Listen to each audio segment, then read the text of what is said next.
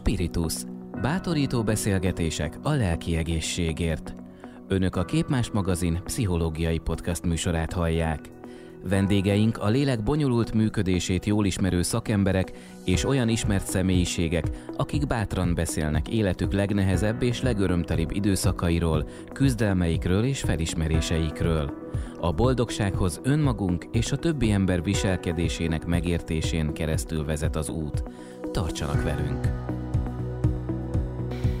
Köszöntöm a Spiritus minden kedves hallgatóját, német Szilvia vagyok.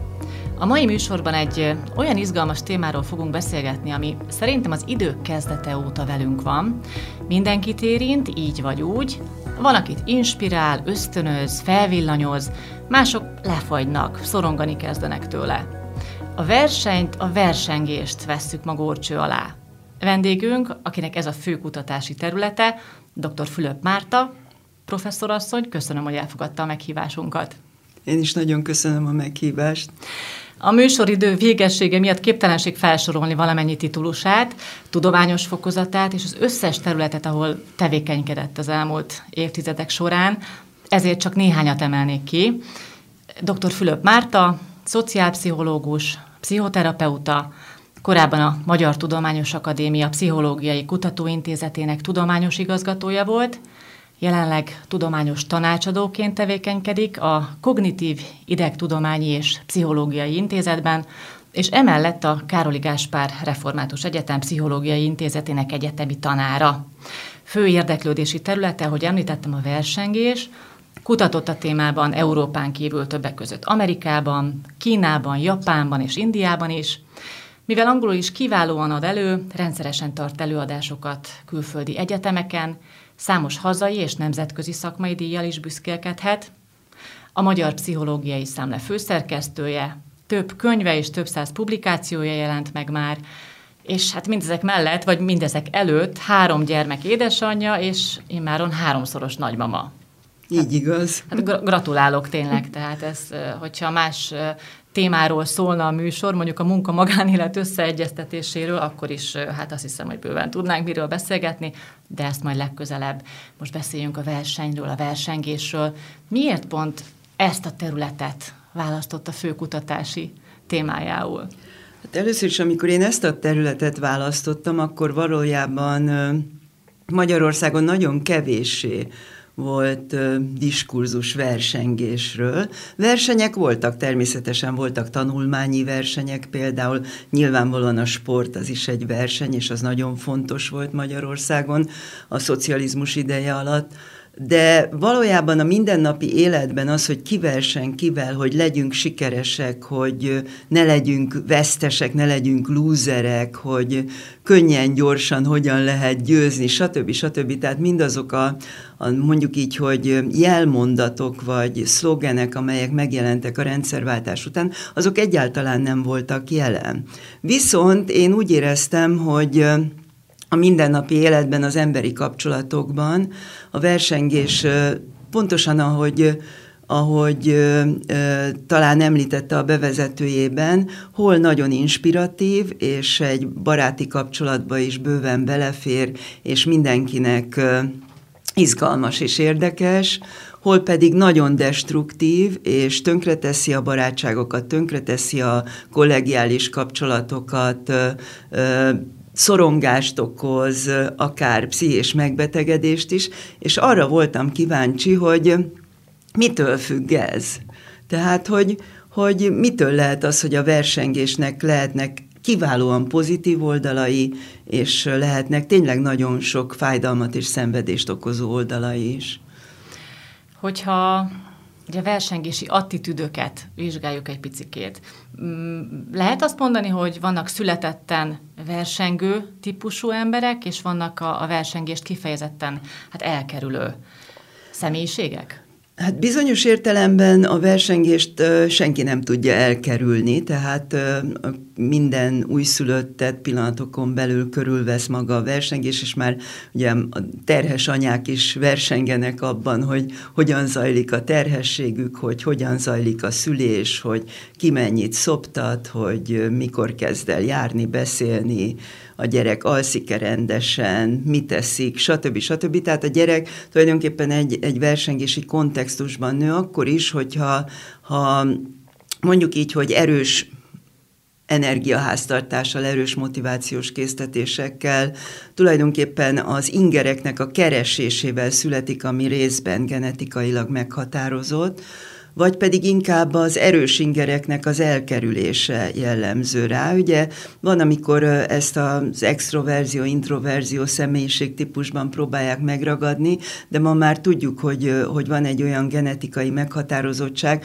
amely tényleg az egyik embert arra készteti, hogy minél több, minél nagyobb stresszel járó ingert keressen, és az az az optimális állapota, és van, aki pedig a minél több ingertől, minél több stressztől valóban nagyon stresszes is lesz, és elkerülni igyekszik. Tehát van egy genetikai bázis, ami kialakít a versengéssel szembeni közeledést, vagy ezeknek a helyzeteknek a keresését, és kialakíthat ezeknek az elkerülésére történő törekvést is. De mondjuk így, hogy valamilyen hozzáállást azért mindenki kialakít. Igaz, hogy a mi kutatásainkban mi találtunk olyan típust is, aki valójában azt mondja, hogy ő közömbös, hogy ő se nem, ő se nem közelít a versengéshez, se el nem kerüli, tehát ez nem nagyon annyira... érdekes. Nagyon érdekes, ez bennem is felmerült, hogy vannak-e olyan emberek, akik hát nem izgat a verseny, akik köszönjük szépen jól megvannak úgy is, hogy ezzel nem foglalkoznak, hogy ki jobb náluk, hova szeretnének ugye felnőni, milyen feladatokhoz, hanem éppen amit csinálnak, azzal jól el vannak. Majd róluk egy picit később Jó, nagyon szívesen, nagyon... mert ez nem egy típus, valójában ennek altípusai uh-huh. vannak. Na, nagyon, nagyon izgalmas. Ugye a kisgyerekektől induljunk, akkor őket említette. Igen és hát tényleg egy játszótéren, vagy egy picit későbben az óvodában, ugye, ahol elég nagy gyermekcsapat van együtt, és ugye lehet őket jól szemügyre venni, hát azonnal feltűnik, szembetűnik az, amit az előbb ugye mondott, hogy ki az, aki egy versenyhelyzetben, mondjuk egy foci csapatban, ugye ki az, aki már mindenáron nyerni akar, ki az, aki visszahúzódó, be sem állni, nem, nem mer jelentkezni, hogy ő is szeretne játszani, ugye, tehát ez, ez nagyon szépen nyomon követhető, hogy ebben a pici korban a gyerekek, hogy mennyire különbözőek. A nagy kérdés az, hogy ez vajon spontán is tud-e változni, illetve hogy a szülő neveléssel, akár át is tudja ezt fordítani, vagy akár külső mintákat, hogyha egy kisgyermek így összeszedeget maga körül, akkor, akkor akár ez homlok egyenest a visszájára is tud fordulni? Hát nagyon reális megfigyelésekről beszélt, és valóban a, éppen a most zajló kutatásunk azt, azt próbálja megragadni, hogy mondjuk olyan körülbelül két és fél éves kortól tudjuk azonosítani a versengő magatartást úgy, mint ahogy az, hát ha nem is mint egy felnőttnél, de a legkülönbözőbb etápjaiban összeáll, és hogy két és fél éves kor körül már valóban mondjuk így, hogy ami akkor mutatkozik, mondjuk amit maga lát a játszótéren, az úgy lesz a 40 éves korában is ennek az illetőnek, ugye? És hogy, hogy mennyit változtat ezen tényleg a, a szülő, akik ből gyakran kettő van, ugye? Tehát, hogy van apa és anya is, akik különböző versengési attitűdökkel rendelkezhetnek. Tehát lehet, hogy az egyikük olyan, aki nagyon verseng, és a másikuk éppenséggel közömbös vagy elkerülő, tehát, hogy a gyereket sem egyféle hatás éri. Ezen kívül a gyereknek lehetnek testvérei a családban, és a testvérekhez képest is alakul a versengő magatartás, tehát részben a, a testvérek életkorából fakadóan is, részben abból is, hogy a másik testvér az milyen karakterű. Tehát van egy olyan jelenség, amit úgy neveznek, hogy testvér de-identifikáció. Ez azt jelenti, hogyha például nagyon hasonló életkorúak a gyerekek, és azonos neműek is, akkor nagyon sok mindenben adja magát a helyzet, hogy összehasonlítsák magukat, vagyis hogy versengjenek. És ez aztán olyan intenzív tud len, lehet lehet, hogy nagyon gyakran a gyerekek maguk kialakítják, hogy másképp mások lesznek. Tehát az egyik ez iránt érdeklődik, a másik az iránt. Az egyik akkor tényleg rámegy a versengő helyzetekre, a másik nem azért, mert alapkarakterét tekintve ilyen lenne, hanem azért, mert hogy más legyen, hogy az összehasonlításban külön identitásként kerüljenek ki, megpróbál akkor inkább háttérben lenni a versengő helyzetekben. Tehát, hogy, hogy, hogy nagyon sokféle dinamika alakítja azt, hogy végül is az a 40 éves majd aztán milyen, milyen versengési attitűddel rendelkezik. Ugye van az iskola, ugye? Tehát ahol a tanárok, az iskolának is van egy versengés klímája, mondjuk így, és ebben az iskolák különbözőek, és az egyes tanároknak is megvannak a saját versengéssel kapcsolatos mondjuk így, hogy meggyőződései, hogy az most jó, vagy nem jó, mire jó, mikor alkalmazzuk, hogyan alkalmazzuk, kinek alkalmazzuk, hogy kell abban viselkedni, hogy kell győzni, hogy kell veszíteni. Tehát, hogy nagyon sokféle hatásból komplexen jön létre aztán az az attitűd, ami, ami még azt sem mondhatjuk, hogy aztán egy felnőtt korra pont ugyanolyan marad örök életünkre, hanem ott is a hatások szerint ugye módosulhat. Ugye nagyon érdekes volt, amit az előbb említett, hogy kiskorkülönbséggel született, vagy növekvő, felnövekvő testvérek között, ugye ez a versengés, hogy hogyan alakul. És a szülő vajon, ez egy nagy, nagy dilemma lehet egyébként a, a szülők fejében, hogyha azt látják, hogy az egyik gyermek frusztrált, szorongó, elkeseredett, amiatt, hogy mondjuk a nagyobb tesó, vagy akár a kisebb tesó ügyes, sokkal ügyesebb valamiben nála, akkor vajon ilyenkor a szülő mikor tesz jót, vagy hogy tesz jót, mi a helyes szülői magatartás ilyenkor, hogyan vigasztaljuk meg azt a kisgyereket, úgy, hogy egyébként ne kisebbítsük, vagy ne tompítsuk a, a sikeresebbnek ugye az elért eredményeit. Hát ugye ez nem csak testvérekre érvényes, hanem egyéb kapcsolatokra is, nem? Hát hogyha a gyerek egy osztályba jár, és nála sokkal ügyesebb, értelmesebb többi gyerek van, vagy hogyha a munkatársa sokkal sikeresebb nála, és sokkal jobban teljesít a saját munkájában, akkor ugye felmerül az a kérdés, hogy e- ez most rám hogyan hat és tulajdonképpen itt beszélhetünk egy asszimilációs hatásról, az, ha úgy ítéljük meg, hogy ha sokat erőfeszítünk, ha tényleg ö, belefektetünk, akkor utol tudjuk érni ezt a valakit, aki nálunk sokkal jobb, akkor nagyon gyakran ez egy motivációs erő tud lenni. De hogyha ha azt érezzük, hogy esélyünk sincs, de ugyanakkor mégis ott van mellettünk az az abszolút kiváló, akkor gyakran ez inkább egy kontraszt hatást eredményez, tehát akkor én úgyse tudom ezt csinálni, én úgyse tudom elérni. De ugye ez egy összehasonlítási dimenzió mentén lehetséges, vagy akár több mentén, de hogy a szülőnek és a pedagógusnak az a feladata, hogy, hogy újabb összehasonlítási dimenziókat segítsen kidolgozni a gyerek számára, meg a felnőttnek is önmaga számára. Tehát, hogy mi az a dimenzió, amiben viszont én vagyok kompetensebb, vagy én tudom jobban, vagy, vagy az én életemben vannak olyan vonatkozások, amelyekre az én önbecsülésem tud támaszkodni. Tehát amíg, amíg beszűkülünk egy-egy összehasonlítási dimenzióra, akkor ott nagyon könnyen lehet az egyik embernek azt érezni, hogy ő rosszabb, mint a másik, de hogyha már egy árnyaltabb dimenziórendszer dolgozunk, dolgozunk ki, ezt úgy nevezik, hogy differenciáció, tehát differenciálok. És és mondjuk így ő sokkal jobb matematikában, de a matematikán belül is sokféle terület van, vagy alterület, a gyors számolás, meg a, a geometria, akkor lehet a tanárnak azt mondani, hogy nézd meg, te ebben milyen ügyes vagy, ö, ebben viszont te csinálod meg precízebben, pontosabban. Tehát ez egy feladat, de ezt a feladatot, az, ha a szülő tudja végezni, a pedagógus tudja végezni, a gyerek megtanulja, és felnőtt korában, mint egy, egy nagyon fontos személyiségfejlődési stratégiát tudja alkalmazni.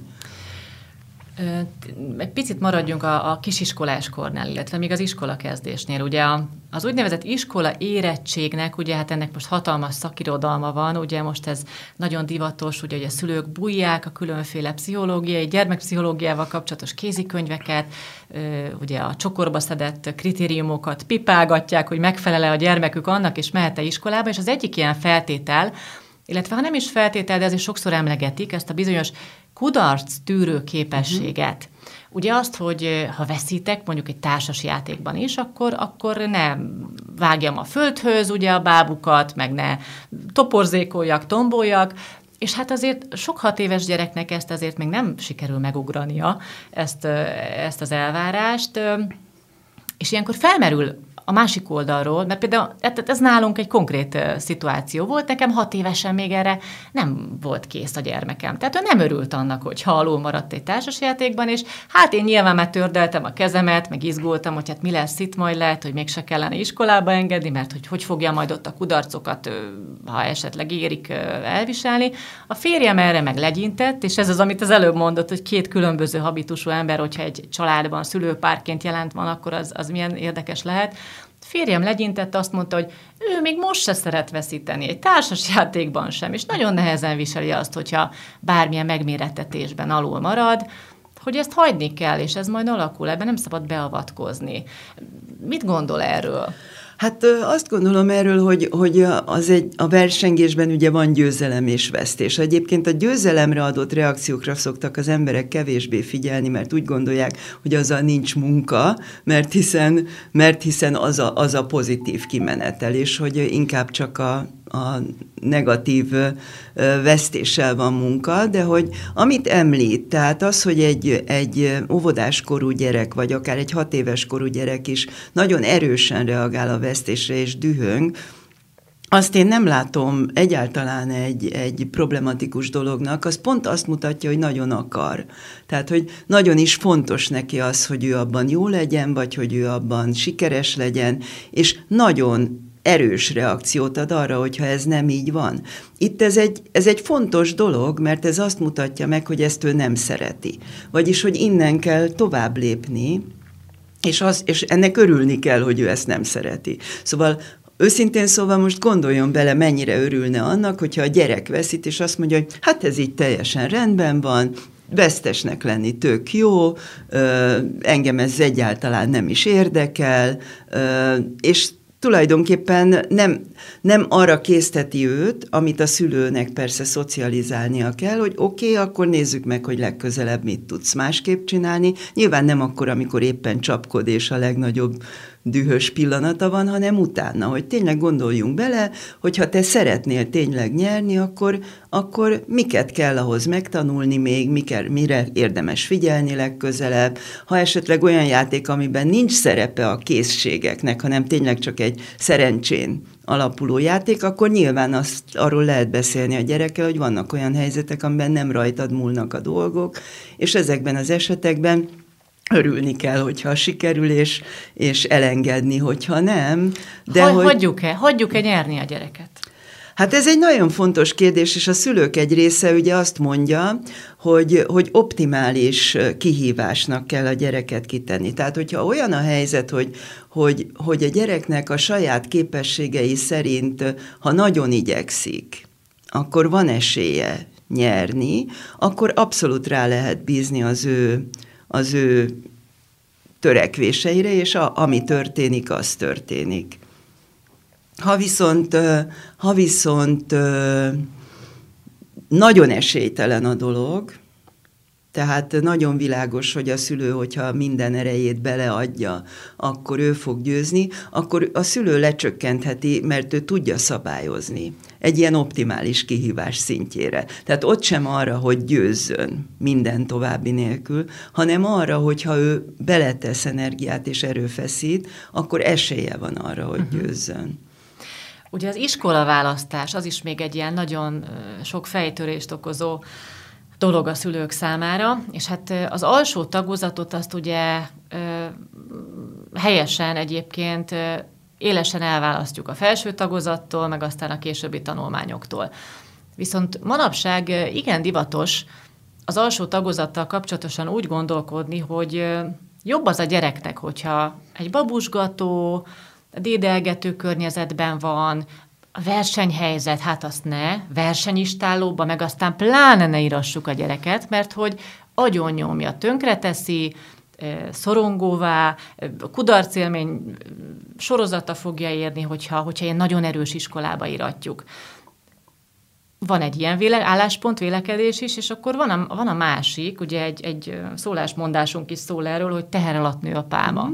és a bizonyos határfeszegetés, hogy egy kicsit a komfortzónán kívüli szituációkban, hogyha kerül az a gyerek, az vajon a későbbiekben, felső tagozatban is akár jó lehet neki, hogy nem csak ott szembesül majd először azzal, hogy bizony az élet az, az küzdelmek sorozatából áll.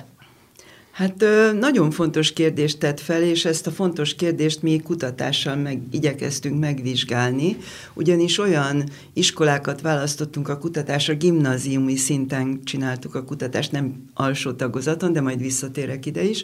Tehát gimnáziumi szinten, ahogy tényleg Magyarország legjobb gimnáziumaiból, amiket úgynevezett versenyistálóknak neveznek, és ez egy pejoratív kifejezés általában, választottunk diákokat, és olyan iskolából, amelynek a, amelynek a nevelési programja egyértelműen igyekszik a versenyt, versengést kizárni, nem adnak osztályzatokat hosszú ideig, csak szóbeli értékelés van, nem hasonlítják a gyerekeket egymáshoz, nem rendeznek versenyeket, tehát tehát igyekeznek mondjuk ugye a versengés hatásait kizárni, és azt a nagyon érdekes dolgot találtuk, hogy tulajdonképpen a pszichés és szomatikus egészség tekintetében minimális különbség volt a két iskolába járó gyerekek között, ugyanannyi erősen versengő volt a nem versengő típusú iskolában, mint amennyi versengés kerülő és a versengéstől szorongó az erősen versenyorientált iskolában. Tulajdonképpen ez azt jelenti, hogy, hogy amikor a szülő dönt arról, hogy hova menjen a gyereke iskolába, akkor akkor nem a gyerek személyisége szempontjából dönt, hanem bizonyos szülői nevelési értékek alapján, vagy szülői elképzelések alapján, hogy ő mit tart helyesnek, mert hiszen az a gyerek, aki a versengés nélküli iskolába jár, de ő egy erős versenykésztetésű gyerek, az meg fogja találni, rendez magának versenyeket, vagy pedig, vagy pedig azt érzi, hogy nincs elég kihívás, és tulajdonképpen demotiválódik, míg ezzel szemben nyilvánvalóan, akiknek a versenyhelyzetek erős szorongást okoznak, és egy erős versenyorientált környezetben van, az ő számára ez lehet éppenséggel nagyon is megterhelő. De ami a legfontosabb volt, az az, hogy igaziból nem az döntött, hogy, hogy a gyereknek milyen a versengési attitűdje, és milyen az iskola versengési klímája, hanem az, hogy a gyerek milyen úgynevezett pszichés protektív faktorokkal rendelkezik. Mit értünk ez alatt? Reziliencia, pozitivitás, önfejlesztő versengési attitűd, az én hatékonyság érzése. Azok a gyerekek, akik mindezzel rendelkeztek, azok bármilyen iskolába jártak, jól voltak, és azok, akiknek ez nagyon alacsony szintű volt, vagy alacsonyabb szintű volt, azok bármilyen iskolában nem voltak olyan jól. Tehát, hogy valójában a gyereket érdemes egy szülőnek megnéznie, és az a gyerek, aki a versengéssel komfortos, az jól van a versenyiskolában is, kicsit jobban unatkozik a nem versenyiskolában, és elképzelhető, hogy egy versengés kerülő gyerek nem tudja kihozni önmagából a legjobbat, hogyha, hogyha szorong azokban a helyzetekben, ahol ilyeneket előállítanak. És ilyen kisgyermekkorban is felfedezhetőek már azok a típusok, akikről a beszélgetés elején beszélt, akik, akiket hidegen hagy a verseny, akik nem foglalkoznak vele, nem érdekli őket, hogy éppen elsők, másodikok, indulnak-e versenyen, vagy sem, az sem zavarja őket, hogyha mondjuk a pattásuk mindig ötös dolgozatot ír, az övék meg mondjuk csak épp, hogy négyes lesz. Az a helyzet, hogy ahogy mondtam, ugye ez a fajta versengés iránti közömbösség, ez nem egy dolog. Tehát ez egy felület, ami mögött különböző magyarázatok lehetnek, és az egyik magyarázat, ami nem olyan pozitív magyarázat, az tulajdonképpen a motiválatlanság. Tehát amikor, amikor egy gyerekből hiányzik a motiváció, és akkor valóban semmi nem érdekli, ez szülő és pedagógus számára is a legnehezebb kategória, ugye, hogy mi, mi, mi kell tenni fel az érdeklődését, vagy, vagy mi lenne az, ami, ami mégis neki örömet okoz, és nem. Tehát közömbös. ha nincs meg ugye egy, egy ilyen belső ön, nincs önmagából nincs, fakadó pontosan, motivációja, nincs akkor fakadó. külső Igen tényezőknek kell felkeltenie, ugye pedagógusnak, tanárnak erre gondol? Hát igen, de hogy gyakran azt érzik, hogy ez sem olyan. Tehát vannak az ilyen demotiválatlan, ugye nagyon-nagyon kevéssé érdeklődő gyerekek.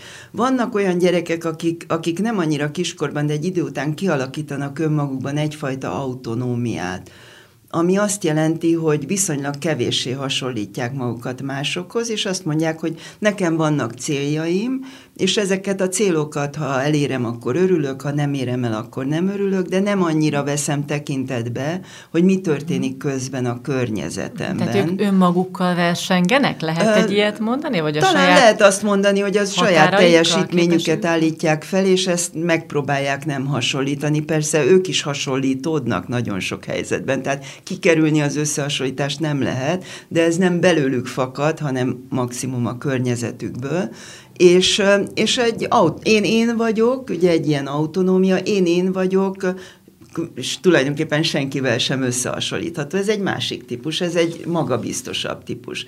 Van egy harmadik típus, aki azt mondja, hogy nem érdekel azért, mert nagyon is szorongana attól, hogyha azt érezné, hogy gyengébb, vagy nem sikerül, vagy nem olyan jó, és ez tulajdonképpen egy ilyen elhárításnak nevezzük a pszichológiában, vagy tagadásnak, amikor azt mondja, hogy ez engem nem is érdekel, ugye? Tehát nem, nem tud közel menni ahhoz, hogy ez nem olyan jó, mit lehetne ezzel csinálni. Ugye sajnos ez a fajta tagadás, ez ugye azt is lehetetlenné teszi, hogy a gyerek fejlődjön, mert valójában ahhoz, hogy fejlődni tudjon, ahhoz első lépésben fel kell tudni ismerni, hogy hol van szükség, vagy hol lehetséges a fejlődés, és akkor lehet a szülőnek, tanárnak és a gyereknek magának is ugye megfelelő módon ö, hát megcélozni, és, és stratégiailag lépni abban a dologban. Olvastam egy nagyon érdekes kutatásukról, ahol kínai és magyar diákokat hasonlítottak össze, ugye abból a szempontból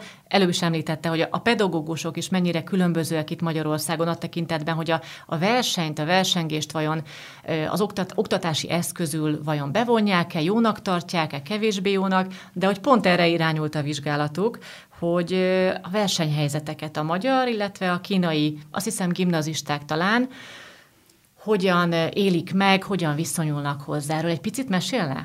Az a helyzet, hogy gimnazistákkal és egyetemistákkal is elvégeztük ezt a vizsgálatot összehasonlításban, és ugyanazokat az eredményeket kaptuk, aminek a lényege az, hogy, hogy a magyar diákok azok, amikor győznek, ugye beszéltünk korábban egy picit a győzelemről, amikor győznek, akkor a kínai diákokhoz képest hajlamosabbak mege, megörülni, megelégedni, megkönnyebbülni, és kicsit leereszteni. A kínai diákok pedig úgy érzik, hogy oké, okay, győztem, akkor ez most megvolt, akkor nézzük, mi a következő. Hova tudunk tovább menni, hova tudunk tovább fejlődni. Nagyon fontos, hogy a kínai és a japán diákoknál és a kelet-ázsiai diákoknál ez a örökös fejlődés elv, ez egy nagyon fontos dolog. Tehát a győzelem az csak egy, egy állomás, a fejlődésünkben. Tehát, hogy az azt mutatja, hogy akkor ezt most megléptük, de akkor lehet egy következő lépés felé elindulni, és megnézni, hogy azt is meg tudjuk elépni, és továbbfejlődni. És a vesztésnél ott pedig a magyar diákok azok sokkal könnyebben bizonytalanodnak el, sokkal könnyebben veszítik el a, az önbecsülésüket, sokkal könnyebben adják fel, a, a kínai diákok és a japán diákok is egyébként a vesztést az tulajdonképpen egy ilyen ugródeszkának tekintik, tehát ö, szomorúak, ők is, tehát, tehát nem örömteli a vesztés, tehát ennek a, az érzelmi hát fájdalmát átélik, de tovább lépnek. Tehát az, talpra állnak, itt a következő az, hogy akkor én most megpróbálok legközelebb mindent megtenni azért, hogy ne veszítsek. Tehát, hogy elkerüljem ezt a negatív érzést, amit, amit átéltem, azzal, hogy legközelebb mindent megteszek. És az is egy nagyon fontos dolog, hogyha veszít, de úgy veszít, hogy, hogy közben fejlődött, akkor ez egy tulajdonképpen köztes, köztes jutalom. Tehát, hogy, hogy a vesztés tehát még mindig rosszabb volt, mint a másik, és lehet, hogy még 25-ször rosszabb volt, mint lesz, mint a másik, ami a nyugati, ebben nem csak a magyar diákok vannak így, hanem a nyugati individualista társadalmakban, ha valaki nem 25-ször, hanem 6-szor megéli azt, hogy ő rosszabb, akkor könnyebben azt gondolja, hogy demotiválódok, akkor ez, ezt én nem csinálom, akkor nekem nem itt a helyem. A kelet-ázsiai diákok viszont folyamatosan azt nézik, hogy közben fejlődtem-e, és a versengést azt nem annyira csak a győzelemvesztés kategóriájában nézik, hanem hogy fejl, mennyit fejlődtem általa. Uh-huh. És hogyha fejlődtem általa, fejlődtem attól, hogy a másikkal versengtem, akkor az akkor is érték, hogyha közben még mindig veszítettem. Tehát, hogy ez egy nagyon fontos dolog, hogy így összekombinálják a kettőt a vesztést, az alulmaradást, tehát a magyar diákok nehezebben viselik, mondjuk a kínaiaknál, de van egyébként, ha jól olvastam ki a kutatásból, egy hatalmas potenciális, egy nagy lehetőség a magyar diákokban, hiszen a versengést, a, ve- a versenyhelyzetet nagyon élvezik a magyar diákok, kevésbé szoronganak tőle, mint a kínaiak, azt olvastam a kutatástól, uh-huh. sőt, kevésbé fárasztja is őket.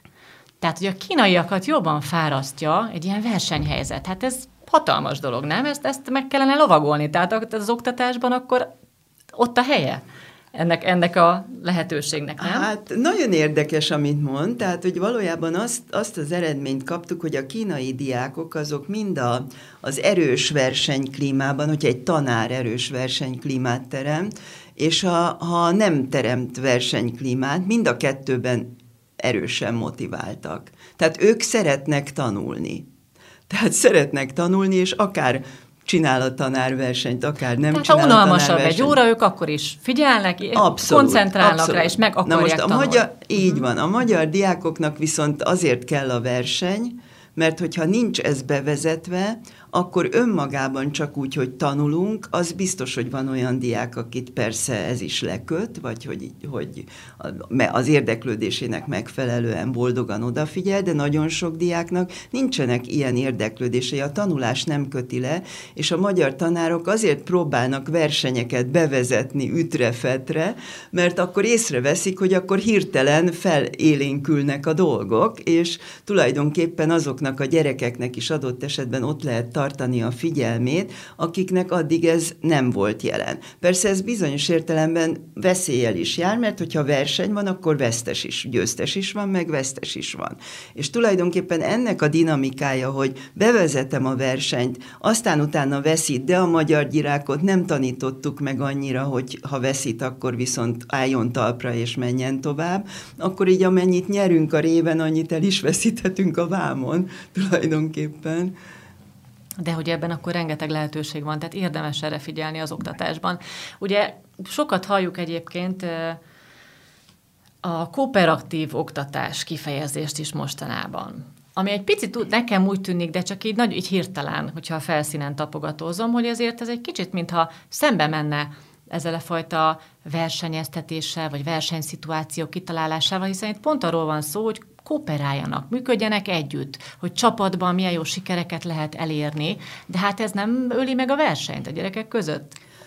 Abszolút nem öli meg, mert tulajdonképpen egyrészt van olyan, hogy kooperatív versengés, vagy, vagy versengő kooperativitás, így is fogalmazhatunk. Na ez mit jelent? Uh, tulajdonképpen ez azt jelenti, hogy ha például én, én egy csoport tagja vagyok, és abban a csoportban érték az, hogy én, én mint csoporttag hogyan járulok hozzá a csoport közös produktumához, mennyire mondok értékes dolgokat, vagy végzek el olyan munkákat, amelyeket rám bíznak felelősségteljesen, azzal én ebben a csoportban teremtek magamnak egyfajta megbecsülést. Tehát tulajdonképpen a, magában a kooperativitásban is lehet versengeni, és, és ez egy nagyon jó dolog, mert akkor valójában a csoporttagjai abban lesznek motiváltak, hogy minél inkább hozzájáruljanak a közös csoport teljesítményhez. Tehát magában a kooperativitásban versengenek egymással. És ez nem ritka dolog.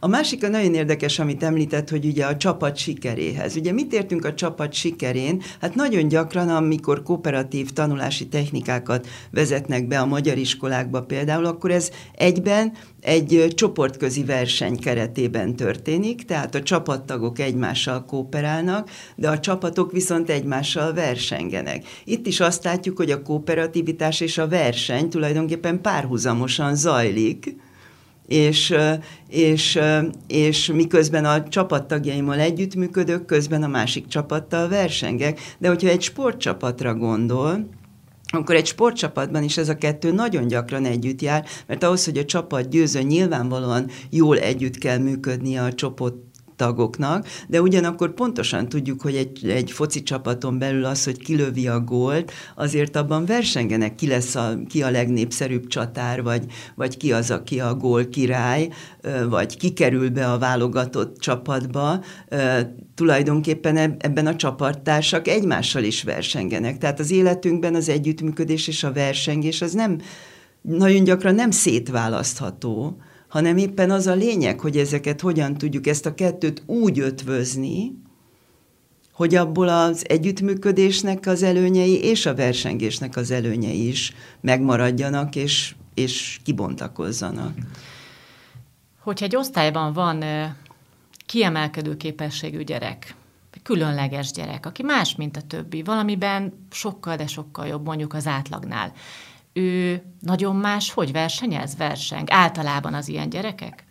Hát ez egy nagyon érdekes kérdés, mert ugye van a, a pedagógiai pszichológiában egy olyan jelenség, amit úgy neveznek, hogy nagyhal kistó, meg, meg kishal nagytó. A nagyhal, ugye ami, amit említett, ez a nagyhal kistó jelensége, tehát egy nagyon kiemelkedő ö, diák vagy gyerek, aki, aki tulajdonképpen egy, egy eluralja a képességeivel a környezetét. És felszoktam tenni magyar és kínai diákoknak, hogy milyen iskolába szeretnék járatni a gyereküket. Egy olyan iskolába, ahol a gyerek majd meghatározott képességgel. Nagy hal lesz egy kis tóban, vagy, vagy ugyanazzal a képességgel kis hal lesz egy nagy tóban. A kínai diákok azok szinte száz százalékban ez utóbbit választják, hogy legyen kis hal egy nagy tóban, mert ez azt jelenti, hogy akkor olyanok vannak körülötte, akik nála jobbak, és tud fejlődni, és tud tőlük tanulni és, a, és az olyan iskola, mondják a kínaiak, amelyekben olyan diákok vannak, akik jók, ott valószínűleg a tanárok is nagyobb kihívásnak vannak kitéve, tehát kénytelenek jobbak lenni, tehát ebben az értelemben ugye többet is kap még az a diák is, aki nem a legjobb. Tehát visszatérve a nagyon kiemelkedő diákra, az ő helyzete azért nehéz, mert neki nincs kihívás. Tehát ő nem tud magának riválist választani, mert ugye leírtuk, hogy az ő társai nem riválisai.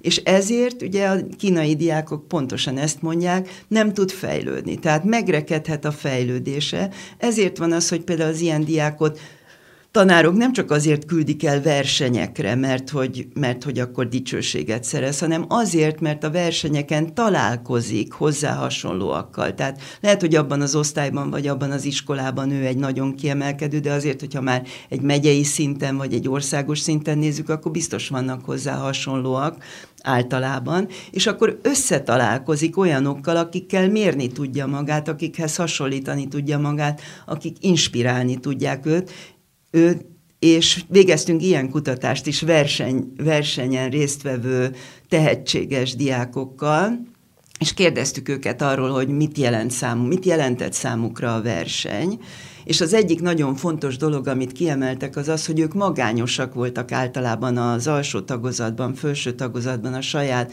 osztályukban, mert nem volt hozzájuk hasonló, néha furcsán néztek rájuk, hogy most ezt a kémia, most miért érdekli ezt annyira a kémia, meg nem is értem, hogy miről beszél, ugye? És akkor, amikor elmentek a versenyről, ott hirtelen mindenkit a kémia érdekelt, és mindenki értette, hogy ő miről beszél, és ő is értette, hogy azok miről beszélnek, tehát, hogy ez egy olyan öröm, hogy megtalálja találja a vele szintű társakat. Tehát, hogy ez egy nagyon fontos Ez dolog. a tehetséggondozás, ugye, amit Abszolút. annak nevezünk, és Igen. a hatalmas felelőssége van a pedagógusoknak ebben nyilván a, a szülők mellett illetve őket kiegészítve, hogy, hogy felismerjék azt, hogyha egy gyermekben tényleg ilyen átlagon felüli képesség. Abszolút, és lakozik. akkor annak közeget teremteni, az nagyon fontos. Ugye említette itt a beszélgetés elején, hogy Hát már pocaklakó korban kezdődik a versengés, de ugye a szülők révén nyilván, tehát hogy anyukák anyukákkal versenyeznek, és hát ez nem csak gyerekkorra jellemző, hanem nyilván a felnőtt létünket, életünket is átszövi. Ugye a közösségi médiában is mindenki szebbnek, jobbnak, boldogabbnak akar tűnni a másiknál, ez a fajta ilyen versenyhelyzet, vagy versengés, ez, ez, ez miből fakad alapvetően? Mert azért ez, ez sokszor úgy érzem én, hogy ilyen, inkább ilyen önértékelési problémákból, és sok, sok fájdalommal is jár, és, és többet hmm. akarnak magukról mutatni azok, akik nem elégedettek talán annyira az életükkel, ezért hasonlítgatják magukat másokhoz. Ez, ez, a, ez a destruktív verseny kategória, amit, amit hát, említett, vagy, e... vagy ebből is azért lehet fejlődni? Hát nagyon fontos kérdéseket tesz fel, ugye az, hogy társas összehasonlítunk, az, az mindenkivel együtt jár, és az vele jár az életünkkel, mert ahhoz, hogy önértékelni tudjuk magunkat, hogy mi milyenek vagyunk, ahhoz, ahhoz nagyon gyakran nem ilyen stopperórával közlekedünk, tehát tulajdonképpen ezekből az összehasonlításokból tudjuk meg, és, és és ezért ez jelen van. De ahogy, a, ahogy elmondtam, hogy az azonos nemű kiskorkülönbségű gyerekeknél ugye túlterhelődik ez az összehasonlítás, hogyha akár a külvilág minket folyamatosan és megállás nélkül hasonlít, és nem hagy teret és levegőt, vagy a társas média, ami, amibe, hogyha belépünk, akkor abban a pillanatban folyamatosan nem csak azokkal a barátainkkal hasonlíthatjuk össze magunkat, akikkel egyébként találkozunk meg, mérjük magunkat, hanem a félvilággal, ugye, akkor az az úgynevezett társas összehasonlítási késztetés az túlterhelődik. Ugye? És akkor ez a túlterhelődés, ez nyilvánvalóan azt jelenti, hogy, hogy ez lehet kimerítő, mindig találunk magunknál jobbat, a legsikeresebb ember is, hogyha nagyon keres, akkor talál magánál jobbat, és hogyha ebből túl sok van, és túl folyamatos, akkor valóban lehet, hogy, hogy lemerülnek azok a tartalékaink, amelyek arra szolgálnak, hogy, hogy ebből a fejlődést tudjuk megtalálni. És ez, ez tulajdonképpen nagyon nehéz, mert ez egyfajta önkontrollt igényelne, tehát hogy, hogy le, le, le, tudja valaki éretten határolni azt, hogy, hogy ő miben definiálja magát, mik azok a pontok, amik neki tényleg fontosak az öndefiníciója szempontjából, és amiben tényleg fontos, hogy ő úgy érezze, hogy ő helyén van, és azokra koncentráljon, és, és más dolgokat pedig tudjon lehasítani, és, és csak minimálisan vagy éppenséggel konstatálva tekintetbe venni. Tehát ez, egy, ez nyilván ez is egy olyan dolog, ami a személyiség fejlődéssel együtt jár, és hogyha valaki nem tudja ezt a személyiség fejlődése során megtanulni, akkor, akkor ez valóban lehet destruktív és káros, de egyébként a destruktív versengést azt nem ilyen szempontból, de így is lehet definiálni. Definiáltam, hanem sokkal inkább abból a szempontból, amit az egymással versengő partnerek tudnak nagyon csúnya dolgokat egymással csinálni, és ennek hát mi az például ered... egy vállás során mondjuk hát két igen. szülő verseng a gyerek kegyeiért, és igen. hát a hétköznapi életből is tudunk nem egy, nem kettő ilyen példát ugye hát hozni. és munkahelyeken, hát az, az, egyik, ugye az egyik legnagyobb stresszforrás a munkahelyeken a destruktív versengés. Az, hogy nem tudom, hogy mit, mit várhatok a munkatársamtól, hogy mikor fog valami olyat csinálni, amivel szabotál engem, És hogyha ez túl sokáig tart, ugye említette, hogy ennek azért komoly egészségügyi szövődményei, következményei is lehetnek. Ezeket jó ideje korán felismerni és kilépni egy ilyen szituációból, munkahelyet váltani, bátornak lenni, fölállni, a főnök szemébe mondani, hogy eddig és nem tovább, tehát, hogy ezt is meg kell tanulnunk. Abszolút, tehát nagyon fontos dolog, hogy a destruktív verseny, például, hogyha egy destruktív versengő vesz minket körül, akkor általában ott a konstruktív versengési stratégiák nem működnek, mert az illető nem fogja reciprokálni. Tehát ha mi tisztességesen versengünk, vagy fair viselkedünk, vagy nem teszünk ellene, nem viszonozzuk a, a negatív lépéseket, akkor az, a destruktív versengő ezt nem fogja nekünk megjutalmazni, és nem lesz hálás érte, hanem ez a gyengeség jele. Tehát akkor még jobban támad. Uh-huh. Ha viszont belemegyünk, és bele, bele szívódunk egy ilyen harcba, akkor az meg renget, az is rengeteg energiát viszel, mert nem a munkára figyelünk, vagy nem a, a céljainkra figyelünk, hanem arra, hogy kivédjük a másikat, hogy lépéseket tegyünk a másikkal szemben. Tehát amit mond, amikor destruktív versengés veszi körül az embert, ha egy mód van rá, attól távolodni kell. Tehát attól el kell távolodni, mert nem lehet, nem lehet jól kezelni. Mert vagy belemegyek, és én is úgy harcolok, mint ő, vagy más harcmodort választok, akkor viszont azt veri le rajtam, mert azt gyengének találja. Nagyon, nagyon érdekes, amiket mond, és hát itt a beszélgetés vége felé még egy területet nagy, muszáj érintenünk, hiszen ez, ez, ez most nagyon aktívan a hétköznapjaink része, ugye a Covid járvány. Ezzel kapcsolatosan ön, önök is végeztek, ugye több kutatást is, hát ez sok szempontból, ugye ilyen helyzetben nem voltunk még. Nagyon sok érdekességet hozott ez pszichésen, a lelki folyamatainkat illetően tényleg sok olyan dologgal szembesültünk, amivel korábban nem a versenyzés, a verseny tekintetében az, hogy beszorultunk a négy fal közé, ugye egy csomó hát ilyen versenyhelyzet ugye kiiktatódott az életünkből, ami, ami ugye korábban jelen volt. Ez úgy nagy általánosságban, hogy hogyan hatott a különféle embertípusokra. Ugye felteszem, hogy van, aki ettől szenvedett, hogy, hogy, hogy, ez a, hogy, a, hogy a versenyhelyzetek most már megszűntek az életében, mert sokan élvezik azért ez, ezeket, hogy egy munkahelyen is mondjuk lehet előre jutni azáltal, hogy mondjuk ügyesebben, jobban teljesítek, mint a másik, és hát hirtelen ez ugye megszűnt. Vagy aki nagyon ügyes, az, az megtalálta az online térben is ennek a lehetőségét? Hát nyilván ugye nagyon sokféle, sokféle variációs lehetőség van ebben a műfajban. Egész biztos, hogy például a gyerekek számára az, hogy nem osztályteremben tanultak, ugye ez a társas összehasonlításnak a, a lehetőségét azért sokkal erősebben lecsökkentette, tehát mondjuk így a versengésnek a lehetőségét is sokkal erősebben lecsökkentette, és a kisgyerekek ugye ebben a térben nehezebben szerezték meg azokat az információkat, amelyek mégis segítenek az összehasonlításhoz. Ez egyébként a, a szülők szerint nagyon sok gyereket felszabadított, tehát hogy egyrészt a saját tempójában tudott tanulni, természetesen olyan szülők mellett, akik azért tudtak segíteni is a tanulásban, és azért oda is figyeltek arra, hogy a gyerek tanuljon, tehát a saját tempójában önmagához képest autonóm módon fogalmazzunk így ebben az értelemben tudott tanulni, ez felszabadító volt. És volt olyan gyerek, akit inspirál valóban az, hogy ő egy társas közegben hasonlíthatja magát másokhoz, és érezheti, hogy na ez most jó volt, na ez most nem volt jó, és ezeknek a gyerekeknek ez nagyon hiányzott. Tehát különbözőképpen hatott, és ugyanez a felnőttekkel kapcsolatban, nyilván akik, akik tovább tudták folytatni a munkájukat online formában, ott mindig vannak meetingek, ugye hát ez fontos, hogy lássák az emberek, hogy ki hol tart, vagy a főnök lássa, hogy hol tart az illető. Tehát ezekben az online terekben is megvan a mód arra, hogy, hogy lehessen látni, hogy ki mit teljesített, ki mennyit haladt. Nyilván egy más formában, mint hogyha napi szinten egy munkahelyen közösen ülnek egy, egy légtérben, de, de meg lehetett találni ezeket a lehetőségeket, és volt, aki számára ez ugyanolyan felszabadító volt, mint a kisgyerek számára, hogy végre nem kell elviselnem a kollégáimat, ugye végre nem kell a, a nap, napi szinten elviselnem a főnökömet, végzem a munkámat, megcsinálom felelősségteljesen, és nem jár ez együtt sok-sok ilyen mondjuk így, hogy társas stresszel. Tehát ez, ez nagyon változó.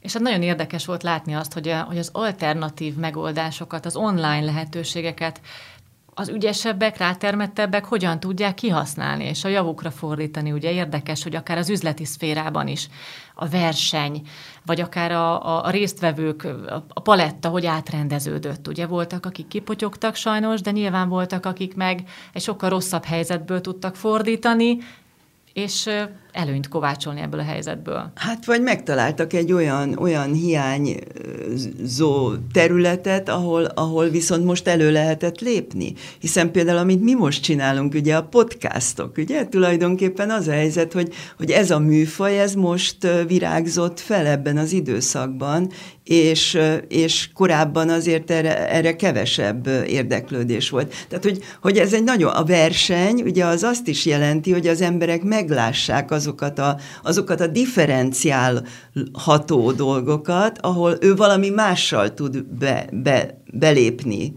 és azzal, hogy ő egy másik területet megtalál, és ott kezd el működni, ezzel tulajdonképpen egy vesztes versenyhelyzetből egy győztes versenyhelyzetet tud csinálni, mert azon a területen, amit ő talált ki, vagy ő kezdett el, vagy ő virágoztat fel, vagy ő csinálja a legrutinosabban most már, abban viszont a győztese lehet a piacnak. Tehát ez a fejlődés. És hát természetesen itt a Képmás magazinnál a Spiritus podcast stúdiójában is kijelentettem, hogy az inspiratív versenyhelyzet, ez minket is nagyon ösztönöz, és ezért csinálunk ilyen és ehhez hasonló izgalmas beszélgetéseket, ezért hívunk ilyen uh, izgalmasan uh, beszélő uh, vendégeket, hogy minél többen hallgassanak minket. Tehát ez egy, ez egy olyan versenyhelyzet, nyilván, amiben mi is örömmel részt veszünk. Nagyon köszönöm, hogy itt volt velünk, egy izgalmas órát tölthettünk együtt, és remélem, hogy sokan hallgatják majd a műsorunkat. Az elmúlt közel egy órában dr. Fülöp Mártával beszélgettem a verseny, a versengés lelki folyamatairól.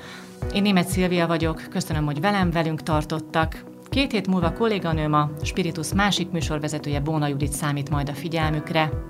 A Spiritus adásait megtalálják a Spotify-on, de elérhetők a népszerű podcast applikációkon keresztül, a képmás.hu podcast rovatában és a Képmás magazin YouTube csatornáján is bármelyiket is hallgatják, kérjük iratkozzanak fel rá, hogy azonnal értesülhessenek az új adások megjelenéséről. Ha tetszett a mai műsor, köszönjük, ha értékeli az epizód alatt. Viszont hallásra!